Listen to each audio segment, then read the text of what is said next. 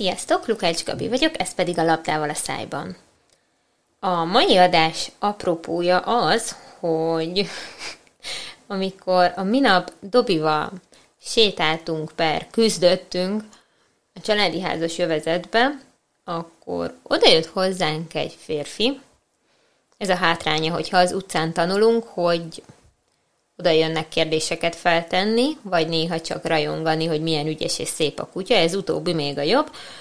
De hogy oda jött az úriember, és azt mondja, hogy ez ilyen minden köszönés és minden nélkül, mi ott pont a kutya figyelmét próbáljuk fenntartani, és azt mondja az úriember, hogy hogy lehet tanítani a kutyát? Most ti erre mit mondanátok? Hogy lehet tanítani a kutyát? Úgy, hogy közben órát tartok, két ember és egy kutya vár rám, és ez tényleg olyan, mint hogyha megkérdeznéd, hogy hogy lehet tanítani a gyereket.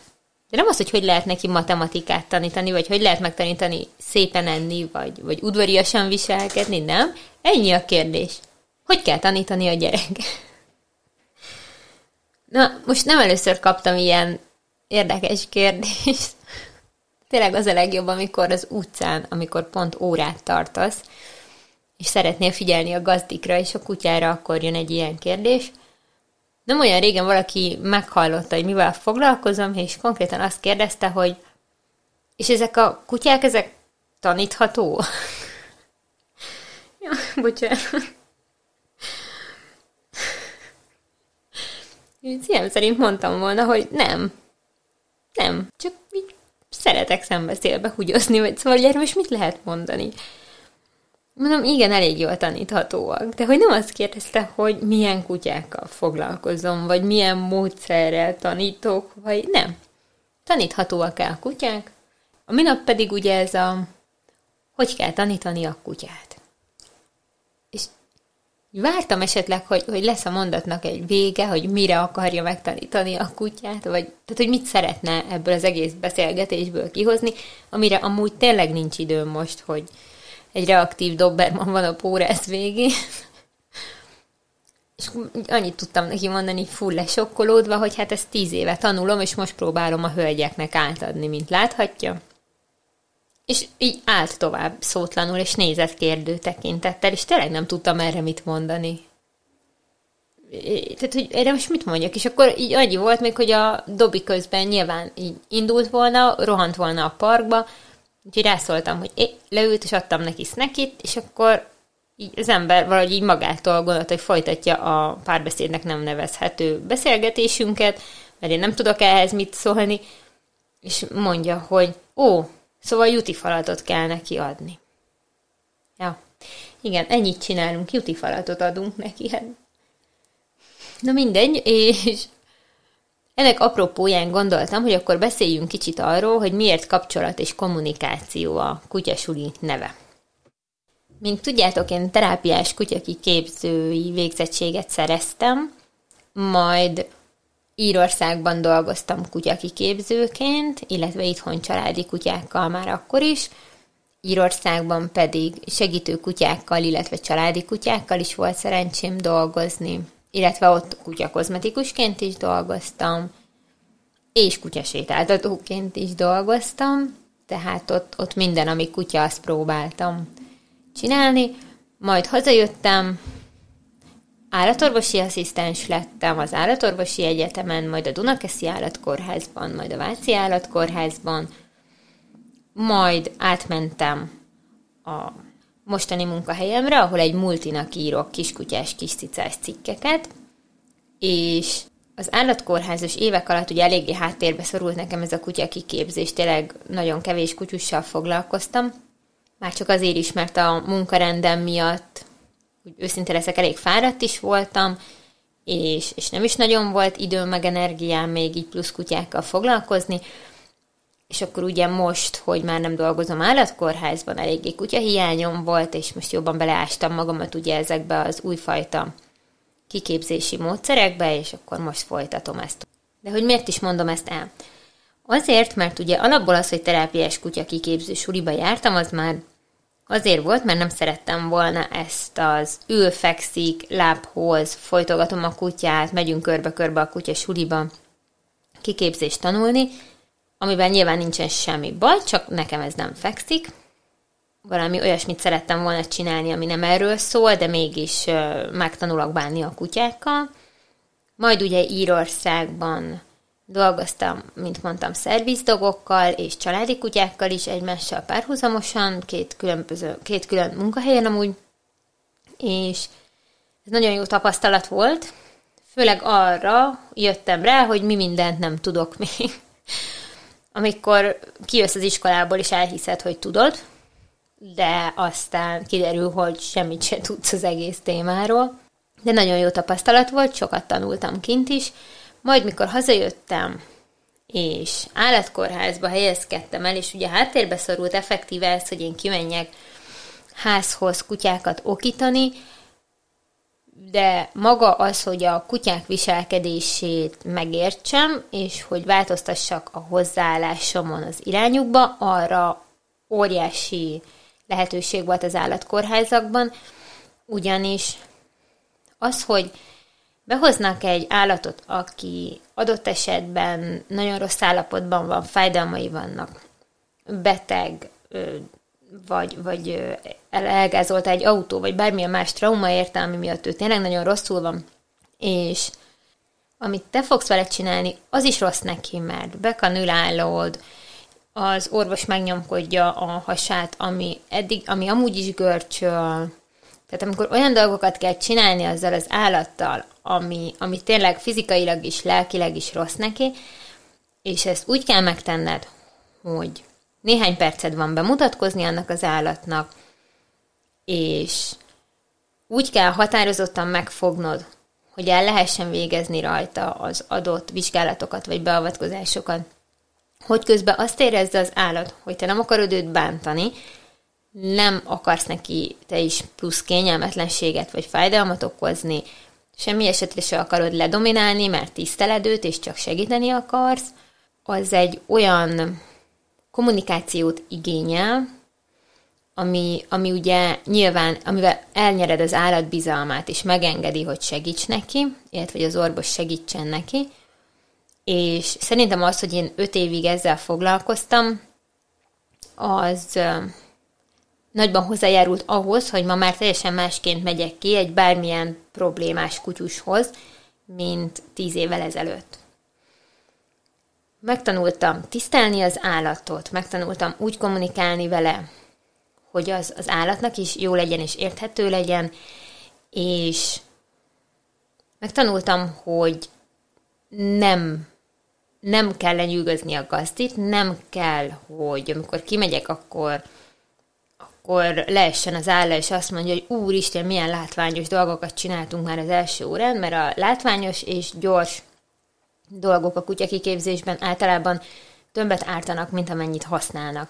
Tehát kicsit lehiggadtam, kicsit magamban néztem, kicsit felmértem, hogy mi mindent nem tudok én még az állatokról, és ez nyilván motivált arra, hogy tovább képezzem magamat a kutya kiképzési módszerekben is, úgyhogy ma már tényleg úgy megyek ki a kutyához, hogy azt akarom, hogy én legyek a hét fénypontja, hogy imádjon a kutya, hogy bízzon bennem a kutya, és nem úgy megyek ki, hogy csak azért is megmutatom, hogy én ki tudom ezt hozni a kutyából, hanem hanem annyit akarok elérni, hogy a kutya akarjon velem dolgozni.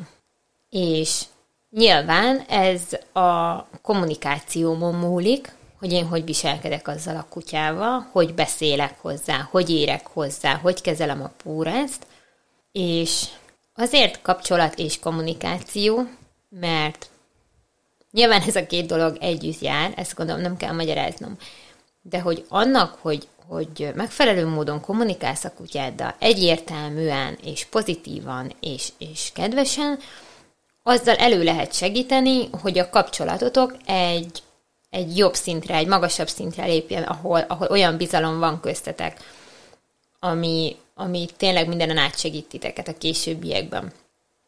Akár egy ilyen állatorvosi beavatkozáson. Tehát, hogyha annyira bízik bennem a kutyám, hogyha én fogom őt meg a kezeléshez, akkor bármit megenged az orvosnak, az ugye nyilván jól fog jönni, ha ne adj Isten olyan sérülése vagy betegsége van. De ki fogok térni erre, hogy, hogy a kapcsolat az, az miben változik, hogyha, hogyha odafigyelsz a kommunikációtokra. Képzeljétek el, hogy én nem is tudtam, hogy én udvariasan beszélek a kutyámmal, amíg erre külső szemlélők nem hívták fel a figyelmemet, és kérdezték meg megdöbbenve, hogy miért beszélek így a kutyával. És kérdeztem, hogy miért, hogy beszélek a kutyával. És, és ők hívták föl rá a figyelmemet, hogy olyanokat mondok a saját kutyámnak is, és más kutyáknak is, hogy egy kicsit türelmedet kérem, köszönöm. Vagy egy kicsit légy szíves, köszönöm. Vagy jössz, jössz, légy szíves? Jól van, mehetünk? Tehát, hogy előzékenyen és udvariasan beszélek velük, vagy hogyha például rálépek egy kutyára, mert a lábam alatt rohangál, és béna vagyok, akkor, akkor általában olyasmit mondok neki, hogy jaj, bocsáss meg, vagy bocs kicsim. Tehát, hogy igyekszem így, így nagyon udvariasan beszélni velük, de hogy ez teljesen tudat alatti. És amikor többször megkérdezték, vagy egy ember többször megjegyezte, hogy miért beszélek én így a kutyával, akkor jöttem rá, hogy azért van én a gyerekekkel is ugyanilyen udvariasan beszélek, mert hogy nem farkasok neveltek, és velem már gyerekkorom óta ilyen udvariasan és választékosan beszéltek otthon. Úgyhogy ezt szoktam meg, hogy megadjuk a tiszteletet egymásnak, kortól függetlenül, adott esetben fajtól függetlenül, mert hogy a kutyámmal és a macskámmal is ilyen udvariasan beszélek, és az ügyfélkutyákkal is udvariasan beszélek. Ez nem azt jelenti, hogy nem gurul el a gyógyszerem, és mint tudjátok, ordítottam én eleget a vircsivel, most már igyekszem nem, nem kiabálni az ügyfélkutyákkal, meg vircsivel se nyilván, tehát igyekszem azért fejlődni, de hogy ez nem azt jelenti, hogy nekem nem gurul el a gyógyszerem, vagy hogy képes vagyok mindig így beszélni, de hogy alapvetően így beszélek az állatokkal, mert tisztelem őket. És hogy miért tartom fontosnak, hogy úgymond normálisan beszélj a kutyáddal, tehát hogyha úgy beszélsz a kutyával, hogy mindig csak parancsokkal és utasításokkal, az, az szerintem egy, hát egy sokkal um, másabb fajta kommunikáció, nem akarok semmi negatívat mondani erre, de hogy ha úgy beszélsz a kutyáddal, hogy vannak ilyen fokozatok benne, például, hogyha szimatol a kutyám, és csak most már szeretnék tovább haladni, de amúgy nem közelít felé a csuklós busz, nem közelít felé egy kutya, aki át akarja harapni a torkát. Tehát effektíve nem rohanunk sehova, nem olyan fontos, hogy ő most ebbe a pillanatban elinduljon, csak úgy sugallanám neki, hogy most már szeretnék haladni, akkor úgy oda szólok neki, hogy jössz kicsi, vagy hogy kész vagy, mehetünk, megyünk. Hogyha, hogyha egy fokkal már úgy jobban sietnék, mert hogy most már késésben vagyok, és szeretnék hazaérni, és már nagyon unom, hogy ennél a fűcsomónál állunk három és fél perce, akkor van az, hogy gyere, légy szíves.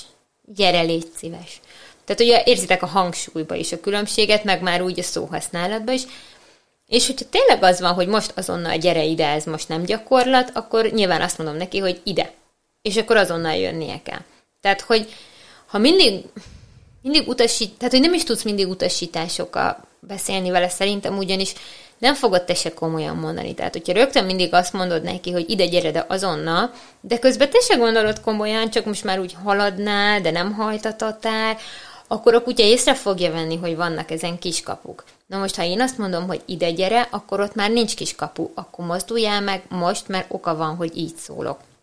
De amúgy Szerintem, hogyha udvariasan beszélsz a kutyával, és vannak ilyen fokozatok benne, akkor, akkor sokkal szófogadóbb lesz, mert el tudja különíteni, hogy ez most utasítás, vagy csak kérés. És szerintem egyáltalán nem baj, hogyha néha csak megkéred a kutyát, hogy csináljon meg valamit, és nyilván akkor nem baj, hogyha nem csinálja meg, csak úgy érzi, hogy már haladnál, és nyilván reagálni fog rá. Szerintem minél többet beszélsz a kutyával, és minél választékosabban, és minél több ilyen fokozat van a kommunikációtokban, tehát mint hogyha egy emberrel beszélnél, annál jobban megtanulja elkülöníteni ő is ezeket a finomságokat, hogy most ezt komolyan mondod, vagy, vagy csak jó lenne, ha odafigyelnék egy pillanatra, és szerintem attól nem rossz kutya, hogy nem kell mindig első szóra jöjjön, hogyha csak azt mondom, hogy jössz kicsim, vagy mehetünk, vagy készen vagy, ez, ez szerintem csak normális beszélgetés a kutyámmal, és nyilván amikor meg, mint mondtam, komolyan mondom, hogy most azonnal induljál meg, meg, akkor tényleg azonnal el kell, hogy induljon. És itt jön az, amit még mindig elmondok a gazdiknak, hogy miért kell sokat beszélgetni a kutyával, séta közben is. Tehát nem csak otthon, főzés közben, de séta közben is. Azért, hogy fenntart a figyelmét. Ha egész séta alatt síri csöndben sétálsz, és a saját dolgoddal törődsz, és a telefont nyomkodod, amivel szintén semmi baj nincs, nekem is van olyan séta, hogy végig telefont nyomkodok, de nyilván akkor a kutya is a saját dolgával fog törődni, és szimatol, és nem jön rögtön, és nem figyeli, hogy te mit csinálsz. Az, hogy a telefont nyomkodjad végig az egy órás sétán át, az már az a luxus, amikor a kutyáddal már tényleg félszavakból, félpillantásokból értitek egymást, és a kutya tudod, hogy, hogy magától is be fog csekkolgatni hozzád, és hogyha nem veszed észre időbe, hogy jön egy kutya vagy bármi, akkor a kutyát szólni fog, és nem oda rohan a kutyához, hanem neked szól. De amíg nem tartotok ott, hogy bekötött szemmel is ki tudod vinni sétálni, mert a kutya magától működik, és úgy kommunikál veled, hogy neked oda se kell figyelni, mert ő majd szól, ha valami van, addig igenis sokat kell vele beszélni séta közben. Évekig sokat kell vele beszélni séta közben, ha engem kérdeztek. És mindegy, hogy miről beszélsz vele tulajdonképpen. Én úgy szoktam amúgy a mai napig sétálni sokszor a kutyámmal, mert amúgy szerintem mindent ért, és szeretem, hogyha tudja, hogy mi vár rá, hogy elmondom neki, hogy tudod, jó a kicsim, hogy most séta után hazamegyünk, akkor még van egy órám otthon veletek, utána a másik gazdi otthon lesz, de én elmegyek, és majd három óra múlva jövök, ha nem ugrok be a Fresh de lehet, hogy majd inkább veled ugrok be holnap a Fresh Naps-ba. Azt akarom mondani, hogy mindegy, hogy miről beszélsz a kutyával, ha beszélsz vele, akkor figyel. És a séta közben is beszélgetsz vele, séta közben is többször fog rád nézni, jobban oda fog figyelni, hogy még duruzsolsz ott a háttérbe, vagy mi van és nem kell egy órán át levegőszünet nélkül beszélni, de ha valami mondani valód van a kutyának, akkor a séta közben is elmondhatod neki, nem kell addig várni, míg hazaértek. Mit akartam ebből kihozni? Ja igen, a séta közbeni kommunikációt. Ha te nem beszélsz vele, ő se beszél veled. Mit értek ez alatt? A gazdiaim tudják, hogy mit értek ez alatt. Azt, hogy ha azt akarjuk, hogy pórez nélkül is megbízható, és behívható, és fegyelmezett, és ügyes okos kutya legyen, akkor meg kell tanítanunk, hogy nagyon sokszor becsekkuljon séta közbe, pórázon is, aztán majd póráz nélkül is. Nagyon sokszor nézzen hátra, kérdezze meg, hogy mi legyen, ezt hogy érem el, nagyon sok jutifalattal, nagyon sok figyelemelkéréssel, nagyon sok dicsérettel, és a legfontosabb, ha a kutya szól hozzád, minden esetben válaszolsz. Mindegy, hogy mit. Hogyha a kutya rád néz és megkérdezi a tekintetével, hogy ezen az utcasarkon jobbra vagy balra szeretnénk-e menni, akkor mondhatod neki, hogy ügyes vagy, menjél csak balra, vagy mondhatod neki, hogy várjál meg, vagy csak mondhatod, hogy ügyes vagy, mindjárt kitaláljuk, tehát az a lényeg, hogyha a kutya rád néz, séta közben, akkor arra mindig reagálsz. A gazdiaim tudják már, hogy hogy érjük ezt el, úgy, hogy magunkra építjük a kutyát kicsi matricába, ami nálam azt jelenti, hogy séta közben azt akarom, hogy a kutya nagyon sokat kérdezzen, nagyon sokat beszéljen velem, nagyon sokat kommunikáljon velem, ne csak én cseszegessem őt egyfolytában, hanem ő is kérdezze meg, hogy mi legyen. Ezt úgy érem el, hogy megtanítom neki, hogyha kutyát lát, macskát lát, gyereket lát, madarat, rollert, tök mindegy, akkor álljon meg, nézzen hátra, és várja meg, hogy én mit mondok. Lehet, hogy azt mondom, hogy gyere vissza hozzám, lehet, hogy azt mondom, hogy maradj ott, mindjárt odaérek, lehet, hogy azt mondom, hogy ügyes vagy, mehetsz. De mindig engem kérdezzem meg előbb. Ezt amúgy nagyon könnyű megtanítani a kutyának, nagyon következetesen kell csinálni, és nagyon hamar, de hogy egy-két nap alatt átáll a kutya arra, hogyha bármi olyan ingert lát, akkor téged kérdezzem meg, és rád néz. És hogyha te nem is veszed észre, hogy ő mit lát, de ő bármiért elkéri a figyelmedet, például el van engedve, pár méterre megy előtted, ugye, megáll, rád néz, és meretten néz, hogy gazdi, figyelj már, figyelj már, akkor fölnézek, és válaszolok neki. Oké? Okay? Tehát körülnézek, lehet, hogy ő már meglátott valakit, akit én nem, ami egy olyan inger, amit őt, ami, őt, amit, ami őt érdekli, bocsánat, de az is lehet, hogy csak kíváncsi, hogy meg vagyok-e, még jövök-e mögötte, ilyenkor elég, hogyha rámosolyogsz, vagy azt mondod, hogy jó, jövök, ügyes vagy, láttam. Jó, tehát nem muszáj mindig visszahívni, nem kell, hogy szegénykém egész úton jojózzon, hogy mindig visszaszalad hozzád, de az kell, hogy hogy sokszor nézze meg, hogy te mit csinálsz, te mit szeretnél, ott vagy-e még, vagy esetleg csináltál egy balkanyart sutyomba, amit ő nem vett észre, és már nem is találjátok meg egymást, Szóval ne csak te figyelj ő rá séta közben, hanem ő is figyeljen rá séta közben. És ez rengeteg juti falat, rengeteg dicséret, rengeteg simogatás, és minden esetben válaszra méltatás. Nagyon sokszor van amúgy, hogy az utcán engem full hülyének néznek, mert nem tudják, hogy most mit dicsérek a kutyán, vagy mit tiltok, megy előtte melengedve, ugye póráz nélkül, és már látom, hogy úgy áll a füle, látom, hogy úgy áll a farka, látom, hogy valami olyasmit, olyasmit fog csinálni, amit én nem szeretnék, hogy csináljon, és már oda szólok neki, hogy a bi, ne. És látom egy csomószor a járókelőkön, hogy mit ne, hogy csóri kutya csak ott áll, vagy sétál, mit ne. De a kutyám tudja, hogy mit ne, mert nagyon odafigyelünk egymásra, és ez a kommunikáció már nagyon-nagyon jól működik közöttünk. Nyilván 13 éve így kommunikálunk, hogy tényleg minden rezdülésére válaszolok, és csomószor azt se tudják, hogy miért dicsérem amúgy. Mert látom a kutyán, tudjátok, mondtam, hogy, hogy volt időszak, amikor félelmi agressziót mutatott.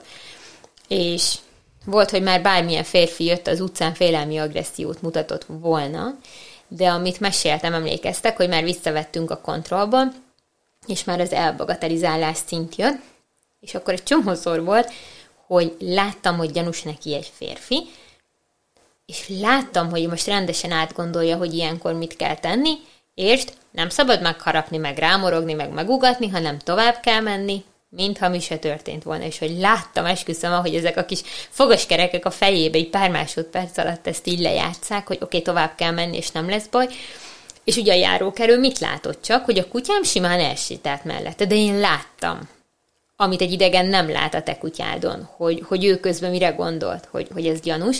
És akkor egy csomószor volt, hogy odaszóltam neki, hogy ügyes vagy, láttam szívem. És akkor ilyen vigyorogva hátra is nézett mindig, hogy ugye? És tipegett tovább lelazult testtartása. Tehát, hogy nem kell, hogy mindenki tudja, hogy ti most mit beszéltek meg a kutyáddal. Más csak annyit fog látni, hogy mondod, hogy nem, vagy hogy ügyes vagy. De te pontosan tudod, és az a lényeg, hogy a kutyád is pontosan tudja, hogy egyértelmű legyen köztetek ez a kommunikáció. És mondtam az elején ezt, a, hogy a megfelelő kommunikációval majd jön a jó kapcsolat köztetek, erre szeretnék példákat hozni. Először is, hogy ma már tudjuk, hogy a szeretet és a biztonságos kötődés az nem biztos, hogy kéz a kézben jár. Tehát szerethet mindennél jobban téged a kutyád, de lehet, hogyha jön hozzátok a tréner, akkor a trénerre jobban hallgat, főleg olyan szituációkban, ami neki akár félelmet okoz, vagy, vagy csak reaktív lenne, és a, tré- a tréner az esetleg egyértelműbben kommunikál a kutyával, hogy mit szabad és mit nem, és hogyan kellene kezelje ezt a szituációt, de ettől még téged jobban szeret a kutya, csak abban az adott szituációban lehet, hogy inkább a trénerhez fog fordulni. Ez nem jelenti azt, hogy a trénert jobban szereti, mint téged, csak hogy, hogy a tréner valószínű jobban el tudja neki mondani, hogy most mit kellene csináljon. De ezt ugye te is meg tudod tanulni. Az, hogy ugye az a suli neve, hogy kapcsolat és kommunikáció. Akkor visszatérek a kapcsolat részre. Két konkrét kutyust mondanék. Az egyik Zed, már sokat hallottatok róla, mert hónapok óta együtt dolgoztunk, Laurával és Zeddel, mikor Laura egyszer, most nem, nem tudom pontosan szó szerint, hogy nézett ki, de azt mondta nekem, hogy mostanában, ha leülök a kanapéra, akkor Zed úgy ül oda, hogy hozzám érhessen, hogy rám dőljön, vagy hogy rám rakja a fejét, vagy hogy mellém simul szorosan. Tehát az a lényeg, hogy keresi a fizikai kontaktot. És kérdeztem meglepődve, hogy miért eddig nem csinálta, és akkor mondta Laura, hogy nem, ez új. És nyilván próbálom nagyon alaposan felmérni a helyzetet a kutya és a gazdi között, amikor kimegyek, meg ahogy egyre jobban megismerem őket, de igen, ilyen, ilyen apró finomságok néha kimaradnak a helyzet felmérésből, hogy lehet, hogy a kutya eddig nem kereste a fizikai kontaktot a gazdival, de most már igen. A másik példa egy nagyon-nagyon új kutyusom a Titán, eddig négyszer voltam náluk, azt hiszem, és itt a tiszteletről is lesz szó, illetve erről a kapcsolatról is hogy mondtam, hogy én megadom a tiszteletet a kutyának, de ez nem csak abban nyilvánul meg, hogy úgy beszélek vele, mint egy emberrel. Hogy várj egy pillanatot, kérlek, kicsit türelmedet kérem, gyere, légy szíves, álljál meg, légy szíves. Nem, ez abban is megnyilvánul, amit már említettem többször, hogyha egy kutya nem akarja, hogy hozzáérjek, nem érek hozzá. Ha hetekig nem akarja, hetekig nem érek hozzá. Ha hónapokig nem akarja, hónapokig nem érek hozzá. Mert joga van azt mondani, hogy ne érj hozzám. Joga van lefektetni ezeket a határokat, ettől nem rossz kutya, nem antiszociális, pláne nem agresszív, semmi baj nincs vele. Egyszerűen még nem vagyunk olyan kapcsolatban. Lehet, hogy meséltem már Vipiről is, a kis Vipentről, akihez hónapokig nem érhettem hozzá, mert még nem régen volt a gazdinál sem, amikor elkezdtem járni hozzájuk. Még a gazdival sem volt olyan szoros bizalmi kapcsolata, és pláne az emberekkel úgy általában nem szeretett volna kontaktot. Tehát tudjuk, hogy a vipetek amúgy is tartózkodóak, és ne érj hozzám, és add meg a teret, meg a tiszteletet, nincs is ezzel semmi baj. Plusz Vipi ehhez egy kicsi még szorongó és frusztrált volt, és, és ő nem akarta egyáltalán, hogy én hozzáérjek, úgyhogy nem is értem hozzá. Hónapokig. Juti falatot adtam neki, mert mondjuk a kezemből szívesen elvette, tehát az nem volt baj, meg a szemkontaktussal se volt baj, valakinél ugye ez is kihívás, de, de az, hogy úgy effektíve simogassam, vagy hogy ő így hozzám bújjon direkt, azt ő nem szerette volna, és nincs is ezzel semmi baj.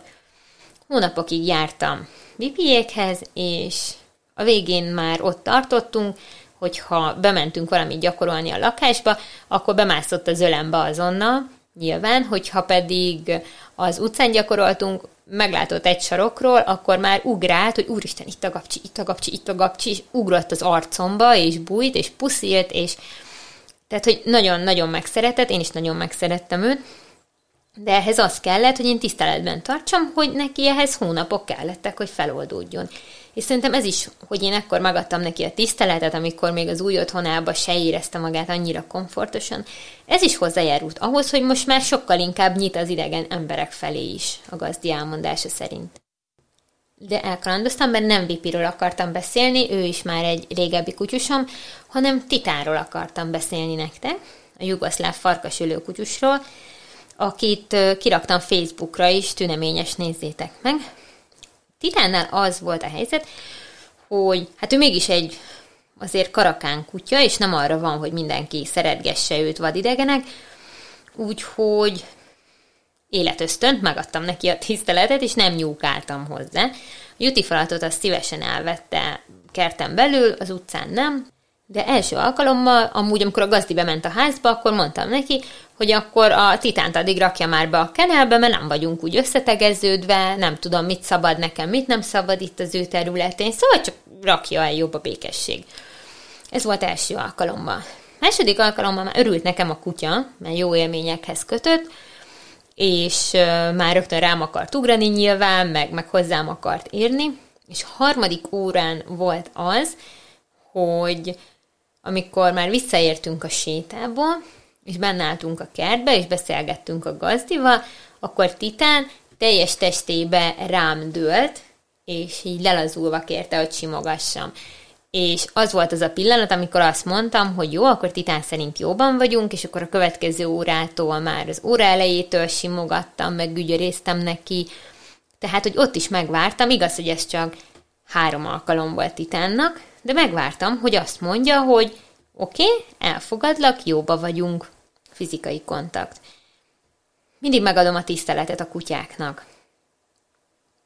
Mert egy kutyát megsimogatni az nem jog, hanem kiváltság. Azt, meg kell, azt ki kell érdemelni, a kutyának kell azt mondani, hogy hozzám érhet, a kutyának kell azt mondani, hogy, hogy igen, mostantól, mostantól vagyunk barátok. Jó, és Titánnál, tényleg, még ezt is akartam mondani, mondtam, hogy itt két dologra is jó példa lesz a Titán.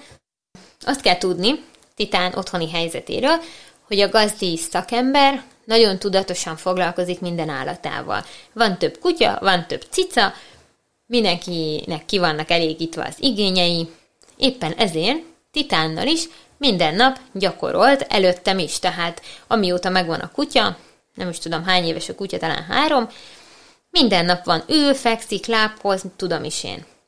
De az Évi, a Titán Tia, ezt a klasszik kutyasulit tanulta még, és ő is érezte, hogy valami úgy nem az igazi köztük a kutyával, és ez az ülfekszik lábhoz is az volt az első ö, kérdésem, hogy mondom, ez tök jó, hogy ezt csináljátok, de mondom, a kutya élvezi? Mondta, hogy nem élvezi, helyre teszi. És ö, mondtam neki, hogy akkor ezen kéne szerintem változtatni, hogy a kutya élvezze és akarja, és most uh, már amúgy elkezdtük beklikkerezni a titánt, igen, egy jugoszláv farkasölőt, tudom, mit gondoltok, ő nem arra van, de nagyon tetszik neki, és uh, Évit most arra tanítom, hogy lelazuljon, és kedvesebb, finomabb legyen a titánnal. Mert nyilván ő azt tanulta, hogy nagyon határozottak vagyunk, nagyon erős falkavezérek vagyunk, és nem bántjuk a kutyát, de azért úgy egy kicsit ledomináljuk a szavainkkal, a mozdulatainkkal, meg hozzátartozik, hogy ez egy erős kutya, tényleg erős, tehát azért elhiszem, hogy Évi úgy volt vele, hogy azért na, azért, azért kontroll alatt kell tartani. Most, hogy Évi kezdi megtanulni, hogy lehet kedvesebben bánni egy ilyen erős kutyával is, és itt is ugyanúgy azt kell előtérbe helyezni, mint a kisebb kutyáinál, hogy, hogy szeressen velünk dolgozni, hogy szeressen velünk lenni.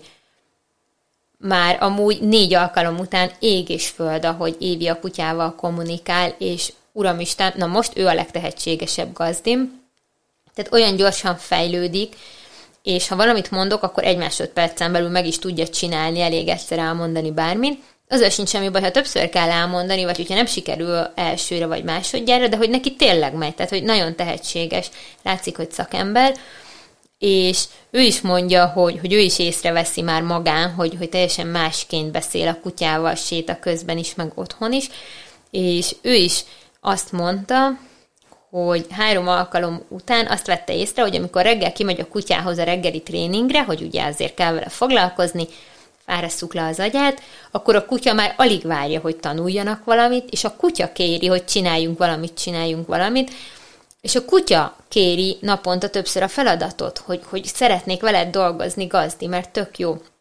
És hogy ott is négy alkalom alatt, sőt, hát akkor igazából három alkalom alatt, mert ezt a negyedik alkalommal mesélte, három alkalom alatt elértük azt, hogy az Évi kedvesebb, figyelmesebb legyen a kutyával, és erre a kutya azonnal úgy reagált, hogy szeretnék veled dolgozni.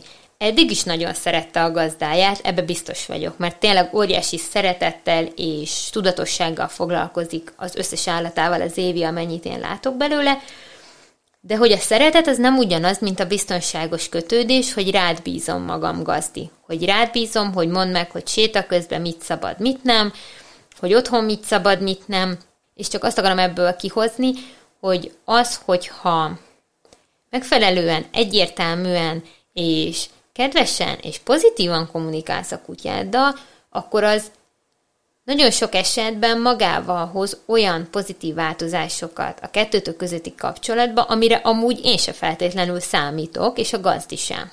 Úgyhogy ezért kapcsolat és kommunikáció a suli neve. Ennyi lett volna mára. Köszönöm a figyelmeteket. Ha még nem tettétek meg, iratkozzatok fel a csatornára. És hogyha van ötletetek, hogy miről beszéljek a műsorban, akkor Facebookon is meg tudjátok nekem írni, e-mailben is meg tudjátok nekem írni. Várom az építő jellegű ötleteket, hogy ne fogyjunk ki a témákból, illetve hogyha bármilyen kérdésetek van, akkor azt is feltehetitek Facebookon vagy e-mailben, és a következő adás végén igyekszem időt szakítani rá, hogy megválaszoljam. Vagy akár külön adást szentelünk a megválaszolásának, mint legutóbb amikor az egyik gazdi Facebookon írt erre a kérdezési lehetőségre, hogy hogy lehet a babát bemutatni otthon a kutyáknak, és ugye ebből lett a kutya-baba kapcsolat epizód, amit ha még nem hallgattatok meg, akkor hallgassátok meg. Köszi a figyelmeteket, sziasztok!